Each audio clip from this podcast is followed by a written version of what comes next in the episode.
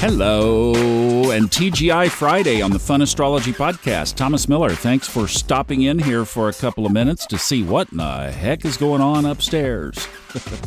we'll unpack it here. I've got a wonderful, wonderful aspect for you that you get to soak in and bake in all day long.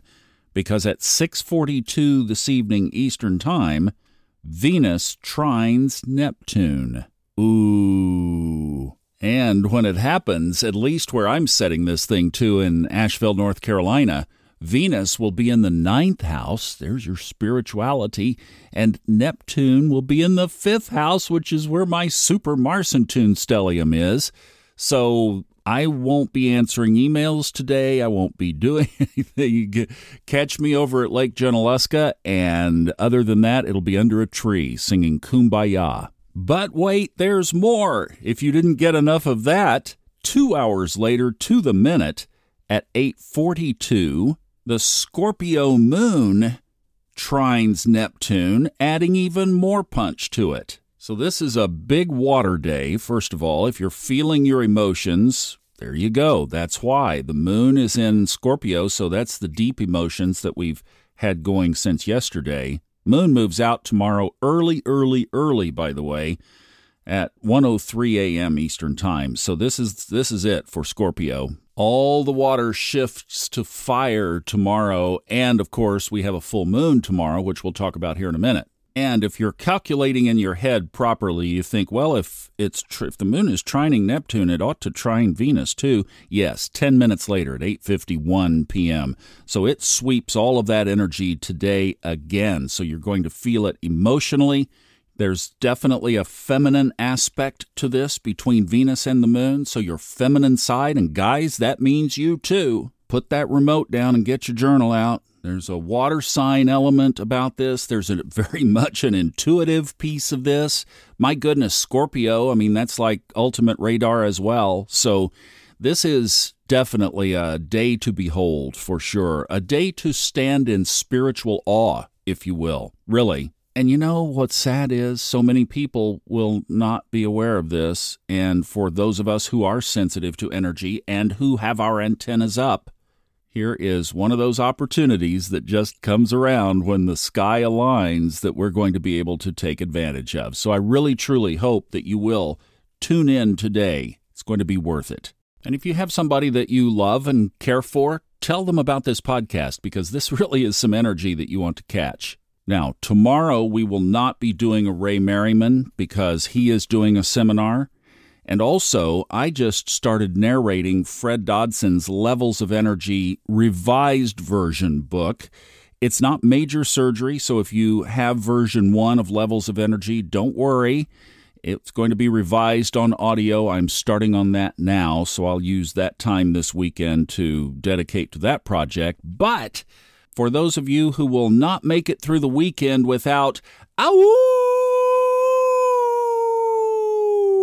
Let's not forget, tomorrow is the full moon. Late at night, too. Oh, it should be beautiful. At least if you're in the northern hemisphere. Eastern time is 11:41 p.m. in Sagittarius. Wow. Just keeps that spiritual theme going. Now we're bringing Jupiter into the picture and we've got the spirituality that also is everything about Sagittarius. You're probably going to put one of those little posts, the graphics up on social media telling people something inspirational because that's going to be what will be oozing out of you by Saturday night. Just make sure to not do it too much. Keep it appropriate, right? Jupiter is the planet of exaggeration. Now, what did we talk about yesterday? When I put that chart at midnight for the basically the natal chart, the origination chart for June, remember Pluto was right at the first house cusp? Well, here we are again. I mean, actually, this is only 20 minutes earlier, so you wouldn't expect much to change. But we do have the full moon happening, and the moon is in the 11th house, and the sun is in the 5th house, at least in my equal chart set to Asheville. There are a couple of wide fire trines. It's not a grand trine, but it is, we do have two. The moon is in a five degree orb trine to Mars in Leo. So there's Sag Leo. Then going the other way, about five degrees, it is in a trine to Chiron in Aries. That is favorable fire. Typically, you think about the new moon as being the releasing period. Well, if you're angry, this would be, I mean, seriously, no, this would be a good time to let some of that anger out. Maybe even through physical activity like exercise, go to the gym, go swimming, go hiking, go on a bicycle ride, this kind of thing but also it probably lends itself because of just that extra punch of Leo and Mars wanting to put things out there, the moon and Sagittarius bringing that spiritual aura to it. I could see some creating going on this weekend too. And in fact, if you tie it in with Friday and that Neptune, you should be doing some vision boarding. And I'm going to mention my friend Jean Van Hull has a program on vision boarding, and she just has a tremendous amount of resources and a background in art. So if you'd like to do it really, really well, go to lifedreamery.com. She has a lot of really good energy going on there, and it's taken off too. So it's being recognized without any effort. So that's one of those things that if you want to get into a good vibe, there you go. Lifedreamery.com.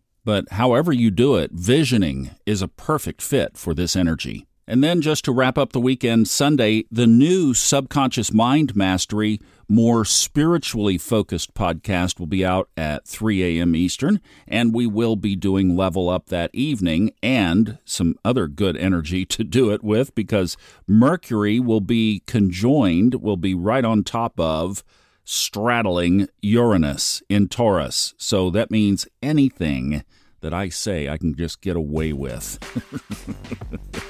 and oh, I might. That happens Sunday afternoon just before 4 o'clock. Hope you guys have a wonderful weekend. Wow, I hope this paints a picture of how cool of a spiritual weekend this is. So thanks for stopping by. Tell your friends about the podcast, and we'll see you back here on Monday.